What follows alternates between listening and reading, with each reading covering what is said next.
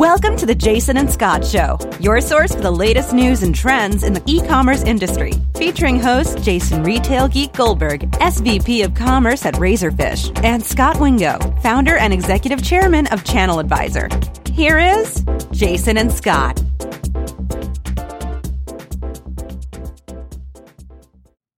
Welcome to the Jason and Scott Show. This is episode 38, being recorded on Monday, July 25th, 2016.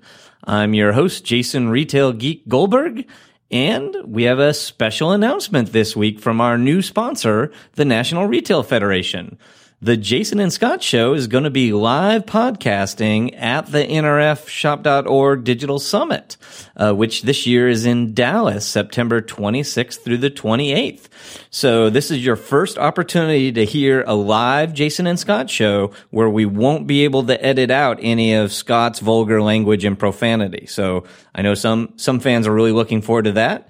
And to make it even more enticing, we have negotiated a custom discount for Jason and Scott Show listeners. And that promo code is Jason and Scott. That's spelled JASON&SCOT.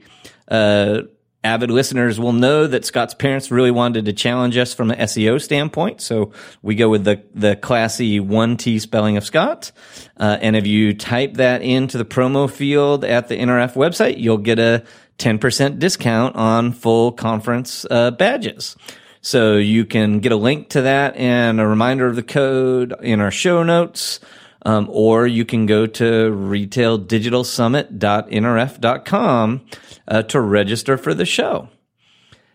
So we certainly hope to see you there. And as always, I'm here now with our co-host, Scott Wingo.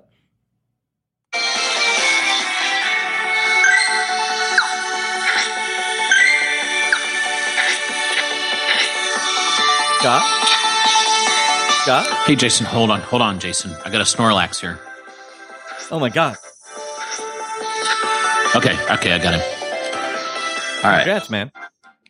Sorry, everyone. You got to have priorities, and podcasting is second to Pokemon Go. But seriously, if you've been living under a rock, you probably have heard about Pokemon Go. And tonight, what we want to do is have a special deep dive around this exciting new mobile game that is sweeping the globe. That's right.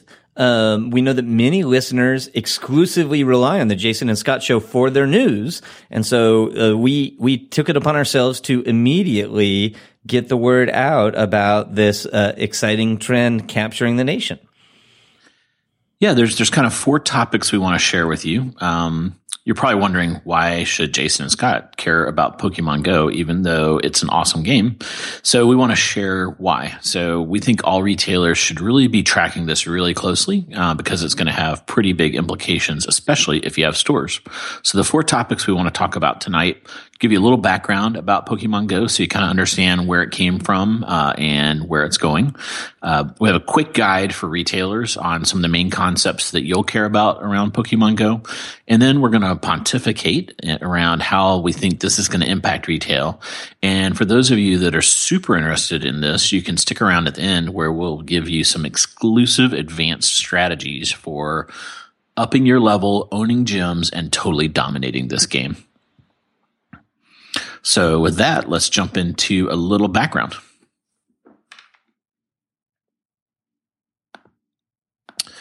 So Pokemon Go was started by a guy named John Hanke, and he is the entrepreneur that started a company called Keyhole.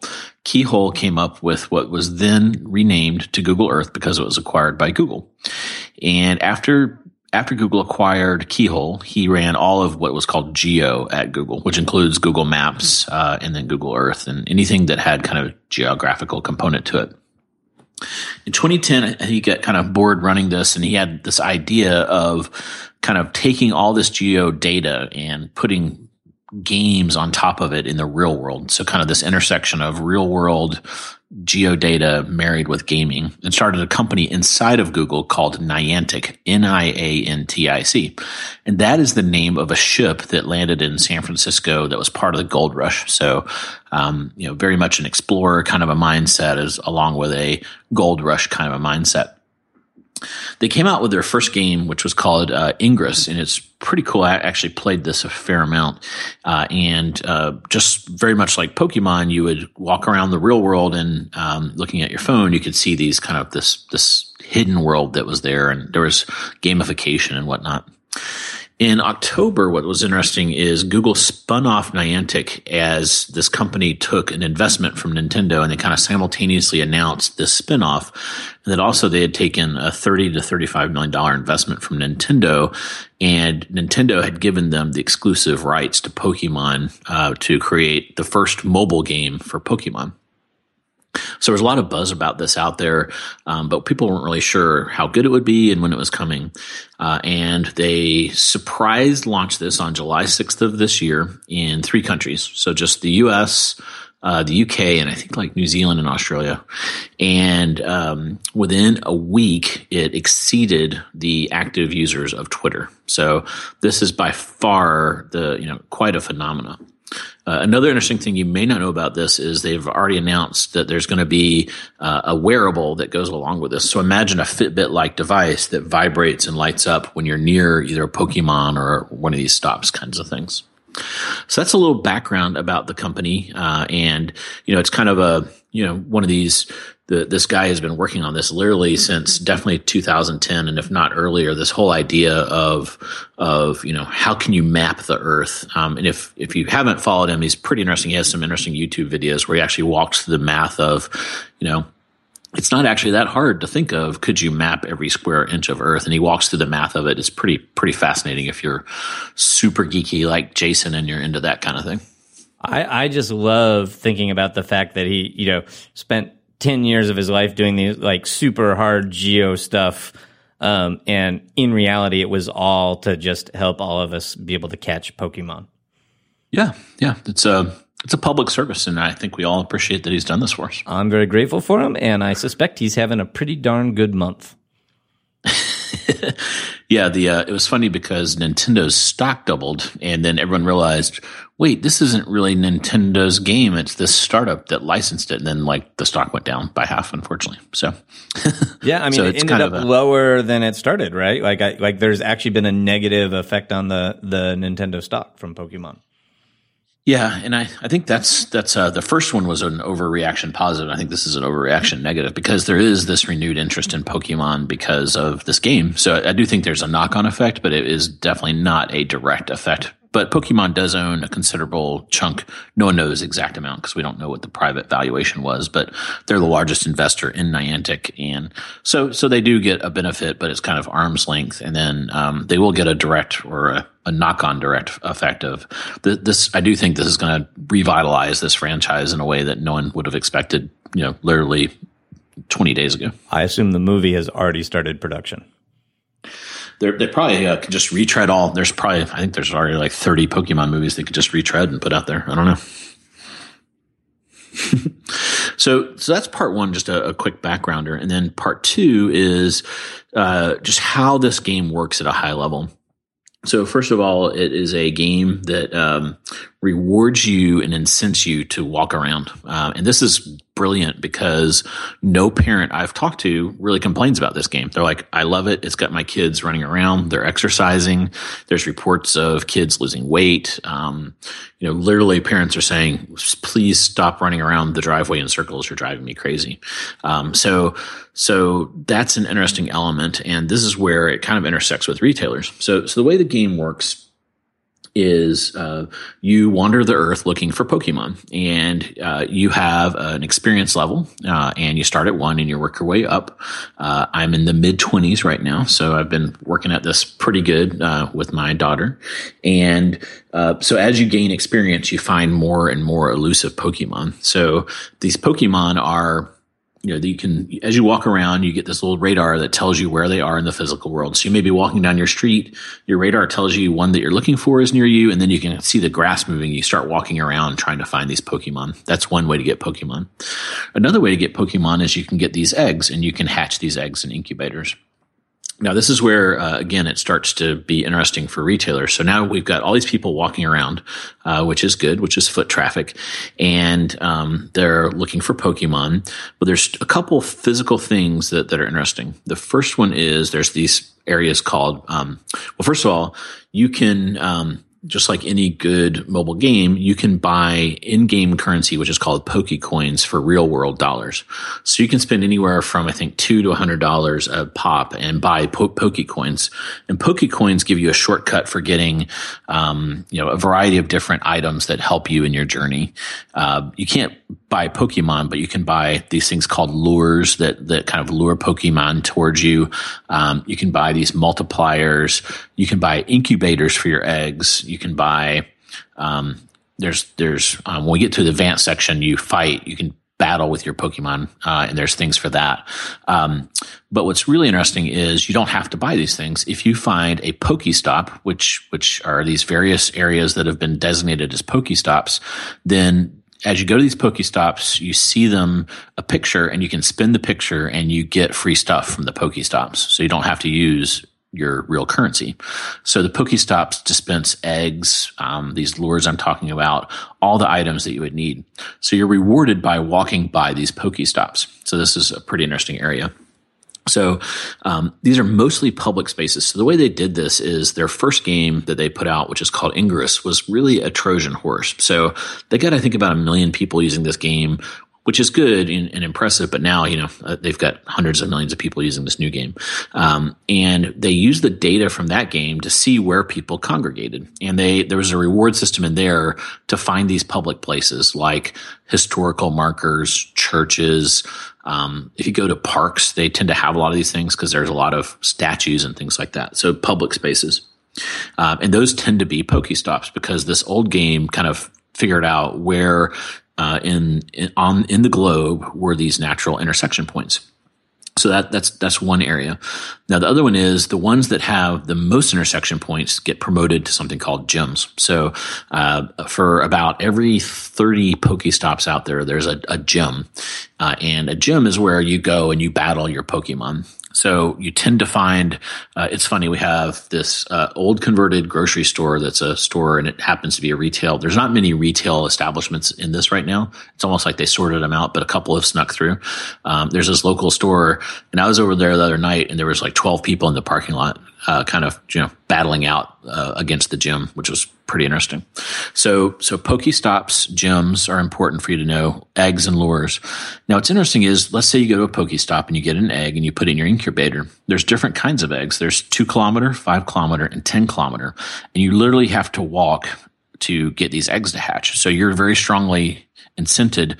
You're incented to walk around because there's Pokemon around, and then you're incented to walk around even kind of 2x because you're hatching your eggs.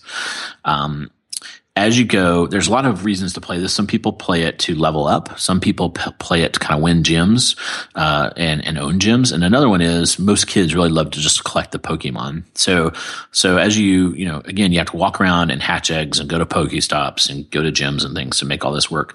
In your app, you can see how many Pokemon you've collected, and then there's this universal dictionary of Pokemon called the Pokédex, and that tells you, okay, here's all the Pokemon you have, here's the ones you don't have, and some of these things evolve, and they'll tell you the evolve chain, like, it starts out as this, and it goes to that, etc.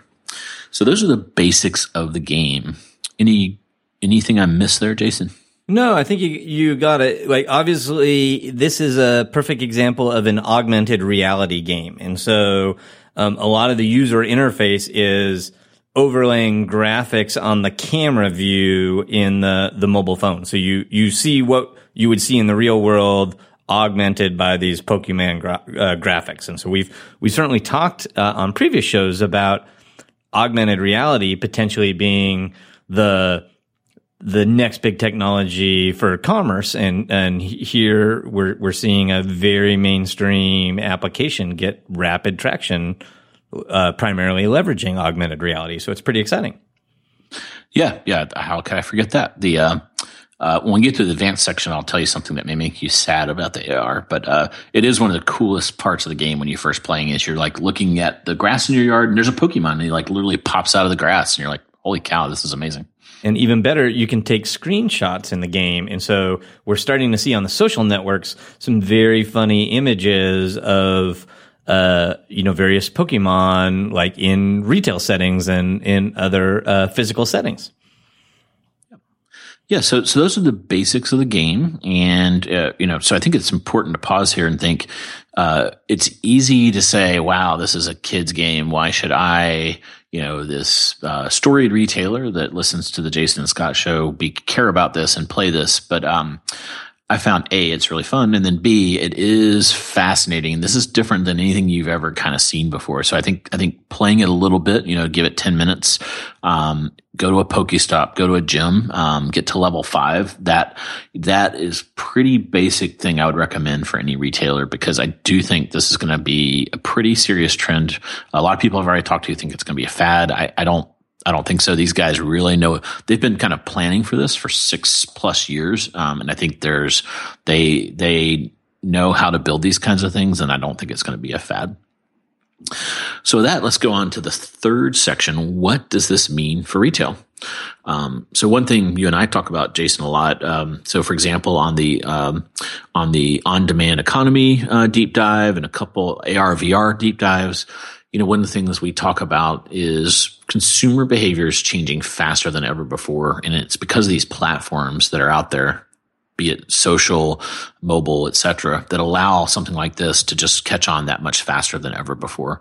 And I said it at the top of the show, and I think it bears saying again, not only is this the biggest game ever, literally in 20 days, and this is better than, bigger than Clash of Clans, any game that has ever come before on the mobile platforms. It's already bigger than them from both a download and an active usage basis. It has a bigger audience than Twitter, which is pretty amazing. I don't know how old Twitter is, probably going on, definitely more than 10 years at this point. So this is how fast, and I can guarantee that this, unless some servers crash for a long period of time or something, that this is going to be the fastest, any consumer app to go to 1 billion users. It'll be the fastest. Just to give you an idea of how this is changing consumer behavior, I went on a business trip to Boston. I had a morning meeting and an afternoon meeting, and I chose to walk about an hour between two meetings. And on my walk, I went through the park there in Boston. I forget the name. It's on Boylston Street. And there was literally packs of 30 people wandering around. And I probably, saw 400 or 500 people wandering around playing Pokemon Go. And, it's just amazing how this has changed things. So I thought, all right, that's a big city. I get it. Then I went to Greenville, North Carolina, which is, much smaller. Just to give you an idea, Raleigh is a city, a metro of about 1 million people. Greenville's probably 50,000 people. Not much there, kind of one university and a lot of farmland. First of all, the folks we were visiting were obsessed with Pokemon Go. And the first thing they said was, oh, you play Pokemon Go? Let's go to this park. And we went to this park. And again, there was like 100 kids running through this park, collecting Pokemon, running in circles, hatching their eggs. It's just amazing how from the most suburban area to the most metropolitan area, this is really changing consumer behavior. Absolutely. And I think one of the really interesting things about that is that we're sort of hardwired to understand linear change. So, hey, the last big digital trend, got adopted this fast. And so it's easy for us all to imagine the next big digital trend being adopted 10% faster than that, 15% faster than that. But the reality is that these trends are getting adopted exponentially faster. And it's very hard for us to even imagine that, much less plan for that. And so when we're sitting around our offices thinking about, the tactics that we're going to implement and the ones that we're going to have to skip, and we're thinking about which tactics consumers will adopt, what we really have to remember is that these conventions and the expectation for the user are changing faster than ever. And they're not just changing because of the experiences we give them. They're changing because of all the experiences they get in things like this Pokemon game. So whereas a month ago we might have sat down and said, hey, augmented reality is really a fringe niche thing, and only a small percent of the population is really interested in an augmented reality experience.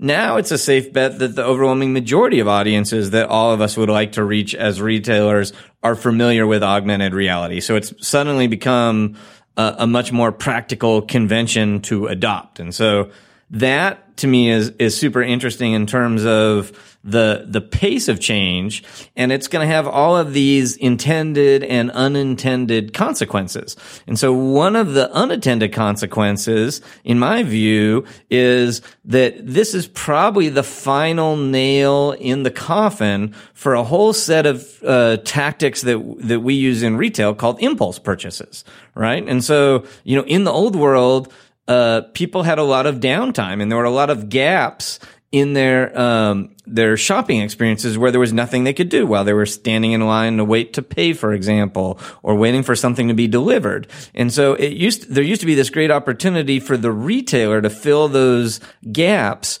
with content and experience that the retailer wanted, right? So in a grocery store, that's all the impulse purchases above that conveyor belt at the checkout. And that turns out to be the most valuable retail space in the grocery store. It's the highest revenue per square foot space in the store, are all those impulse items that you buy while you're mindlessly waiting your turn to pay for your goods. And with the rapid adoption of all these digital entertainment things, people simply aren't turning to the retailer's choices to fill their downtime, right? Like when you're standing in line to pay at the cash register, you're firing up Pokemon Go to see if there's any Pokemon you can catch. Yeah, exactly. And I think you're right. Impulse is dead, but maybe in a way this could be a way to bring it back. We'll have to kind of see. But another thing to draw people to the change in consumer behavior, there was Central Park in New York ends up being a great place to catch rare Pokemon for whatever reason. And I think it was from that previous game, they just looked at all these intersections. There's just naturally a lot of people that congregate in Central Park. So it ended up being this kind of nexus for Pokemon. There's this funny video we'll put in the show notes where a tweet went out, I believe, that said there was this rare one called a Vaporeon in Central Park, and there's literally like 300 people descended on Central Park, and the police were confused. They didn't know what to do. They thought it was like a flash mob or something, and then they finally kind of clued in that it was just people playing this one game. So how does this tie to retail? Well, there are some retailers that were fortunate enough to either be a Pokestop, like the local store I mentioned, or to have one nearby. And I kind of include gyms in there. Like my Starbucks that I go to quite a bit has a gym right on top of it. It's not associated with their Starbucks, but they happen to be near this statue that has a gym on it. And I've read stories of at least 30% increase in foot traffic, if not more, from folks that are fortunate enough to have a Pokestop or a gym nearby. Yeah, and there was an interesting interview with this guy, Paul Raynor, who's the CEO at GameStop, and he said that on the opening weekend after Pokemon Go launched, that sales were literally up 100% in stores that happened to be Pokestops or Poke Gyms. And he said that, also they saw 100% increase in Pokemon collectible sales at GameStop. So both reaffirming your earlier premise that this game is reinvigorating the value of the Pokemon franchise, and also, clear evidence that being a Pokestop and getting the incremental traffic from this game can have a very favorable effect on a brick-and-mortar location like a retail store. And that leads me to the next interesting point, which is as you mentioned early on, the another investor in the game and sort of an original owner of the game was Google. And there are a number of rumors that the best Google advertisers in the retail space were approached and offered opportunities to sponsor the game in a very subtle way and become have their locations become Pokestops. And so it's, if those rumors are true, they've essentially already monetized the game, with retailers and, you know, given retailers an opportunity to sponsor the game and drive more traffic to their stores. And as I suspect we're going to talk about in a bit, there's some other tactics that retailers can engage in to sort of get the most out of the, other tactics retailers can take to get the most out of the game. Yeah, that's interesting. I had not heard that. I have heard Hanke come out and say, that it is definitely part of their business model to monetize Pokestops and Pokegems and have sponsorship. So that's definitely on there. You know, phase one was to get the game out, get it people addicted or really using it, and then to monetize through in-app purchases. But he's definitely said that, you know, Pokestops and the sponsoring of them. And in fact, when they launched in Japan, about 2 weeks after the U.S. kind of English-speaking countries, which was just amazing how fast they've launched this thing, to be honest with you. But anyway, when they launched in Japan, they did launch with McDonald's Japan as a sponsor. So every McDonald's Japan is a Pokestop, which is interesting. And you could see this going. You know, you could see branded incubators. You could see people sponsoring even in the universe of Pokemon. They don't have them all in there. There's a good 20 or so that are missing, and some are only available in different countries. You could see a lot of different, you know.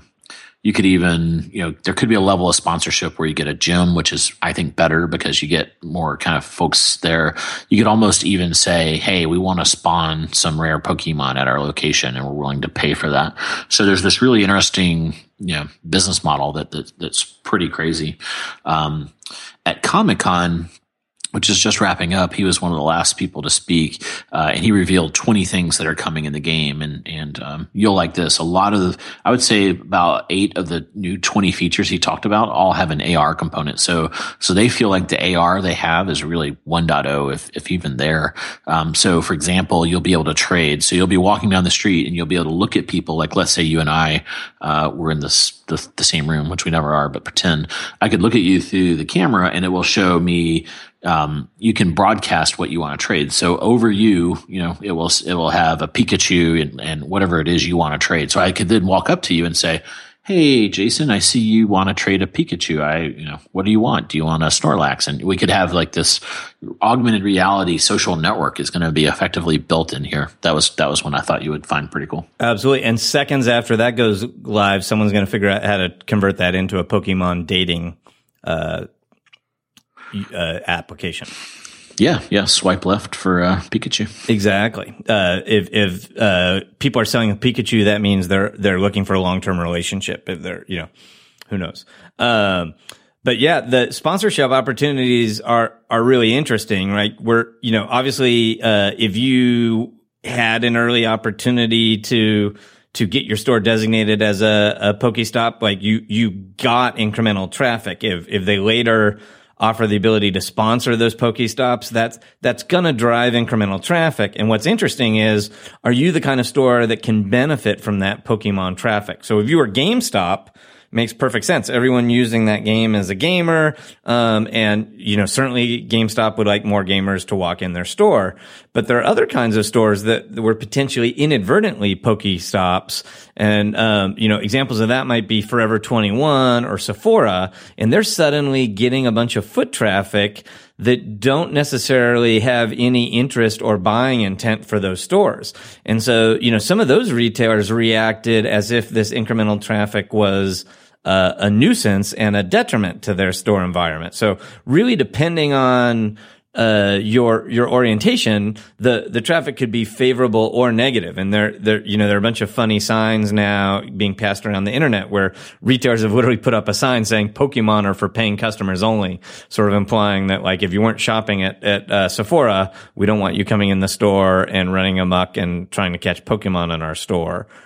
So that was really interesting. And then, you know, there's some sort of clever spins that individual retail stores kind of took it upon themselves to do some guerrilla marketing. So there's a funny example of a T-Mobile store putting a sign in the window saying, hey, you can't catch all the Pokemon around here with your weak old phone. Come in and get a new phone and you'll be much more successful.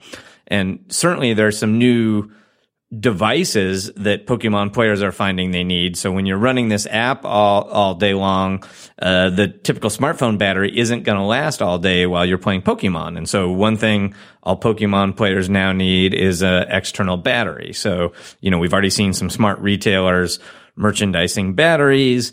When the hoverboards come back and they're a little safer, or the Segway hoverboard, like you could imagine people start selling those things to help expediting the incubation distances that you have to travel. It's funny. I was actually at Best Buy. My Mophie has died, so I was getting a new Mophie, and I was at the charger station. There was like only 5 things. It was like devastated. Now, it didn't occur to me that it was Pokemon Go until you just mentioned that. I was blaming Best Buy for not keeping their shelves stocked, but they've probably had a run on these things and didn't anticipate it. The another thing that you can kind of do guerrilla wise, so this is coming, you'll be able to buy these Pokestops and whatnot. But until then, you know, what I've heard a couple retailers doing that's interesting is you can actually you can go buy in the app these lures. They're called incense, and you can just throw them out. So when you do that, it draws Pokemon to your location. When you draw Pokemon, that will draw people to you. So that's one thing I've heard of a lot of local businesses doing, especially restaurants and whatnot. They'll, during prime time, when folks are out, they'll throw some lures out, and then that draws a crowd. And I've seen some interesting kind of social media sharing discount kind of combinations where I saw this one business that was near a Pokestop, and if you bought in a Pokemon that was captured there, you got a discount. And I saw another one where if you shared something and tagged them on either Facebook, Twitter, Insta, or Snapchat, you would get a discount. So people are definitely coming up with very creative ways to ride the wave, even as it is today. Yep. And while some of those don't seem very scalable, it really is a smart tactic to do some of these guerrilla things, like even in a few stores, just to sort of gauge the level of engagement that your target audience is likely to have with a new trend like this. And so, I really think it's smart for the retailers that are throwing some lures out there and putting a sign out saying, hey, there's Pokemon in our store, or if you're lucky enough to have a rare Pokemon, that you're finding a way to promote that, or particularly things that you can measure, like, showing the retailer that you caught a Pokemon in the store and then getting some benefit. Like, that gives the retailer an opportunity to quantify the number of Pokemon players in the store. And if that looks meaningful, like, then that would certainly argue in favor of adding Pokemon to your marketing mix. And I know some listeners that haven't played the game and aren't big gamers are probably, listening to this episode, if you're still listening, somewhat skeptically and poo-pooing some of this stuff. But just to put it in perspective, if you've ever had a conversation at your enterprise about sponsoring a post in Twitter, you did that because you thought that post would be seen by a meaningful subset of the Twitter audience, right? And getting an opportunity to sponsor something in this game is going to get seen by a larger audience than that. So if you just forget the mechanics of it being a game versus a social network or anything else as just an opportunity to go buy a big chunk of eyeballs, this, in a very short time has become a bigger opportunity to buy a set of eyeballs than many of the traditional social platforms that all of us are interested in. It's also easy to say, okay, this is a demographic that doesn't appeal to me. I'm after millennials or Gen Xers or whatever. So what's interesting about this is it's got very interesting demographic characteristics. So I've definitely seen kind of kids get involved, but most kids kind of, 14 and under don't have cell phones. So you're really looking at more millennial types or just kind of on the edge of Gen Z. My teenagers, for example, are really into it. My son reports that the kids on college campuses are really, really into this, and college campuses are great because there's all these public places. So they tend to be full of Pokestops. And then when I've gone, what I found is the most advanced gyms, it tends to be, you start to get these whales, which are these folks that are spending, you know, hundreds of dollars in the game, and they tend to be our demographic. So I've seen 35 to 40 year old dudes, you know, it's a little creepy because they typically are hanging out at night at these places around these gyms, and they're on their phone and they're battling it out. They're just kind of really into it, and, you know, they're reliving their youth and enjoying kind of playing a game out in the real world. It's probably a broader demographic than I think a lot of listeners would immediately think are playing the game. Yeah, I was going to say, if this episode proves nothing else, it should establish that one of the demographics for this game are successful entrepreneurial Gen Xers that have successfully launched their own public companies. Yes, it's a fun game. The reason I like to play it is it's really well done. I mean, to take the comp sci complexity of taking all this mapping data and, you know, it's like Google Maps meets a game, and it's just really tight and well done, which is pretty amazing. I mean, knowing their background, it makes sense, but the scale they're doing it, they've had glitches and whatnot, but the scale they're doing this at, it's just really mind-bogglingly impressive what they've done here, and the quality is just off the charts. Hey, Scott, that's all really well and good, but I feel like we've teased the audience enough. Forget all this boring business stuff. What do we have to do if we want to win? Yeah, so this is the advanced part of the show here. So when you start, you're a level 1, and you don't get to do gym battles until you're level 5. What I've found is a lot of people get to level 5 and they don't jump into gym battles, and then they get crushed. So the best strategy is to focus on leveling up until you're in kind of the high teens. So to advance through the levels quickly, it takes experience points. You get experience points through a variety of things. Every time you go to a Pokestop, when you hatch an egg, when you catch a Pokemon, everything you do in the game gives you a little bit of experience points. You get the most experience points when if let's say you get 10 of a certain Pokemon, you can transfer 9 of them back to the professor, and then you can evolve that Pokemon. And when you evolve a Pokemon, you get like 1,000 experience points. It's the largest way to get experience points. There's an item called a lucky egg.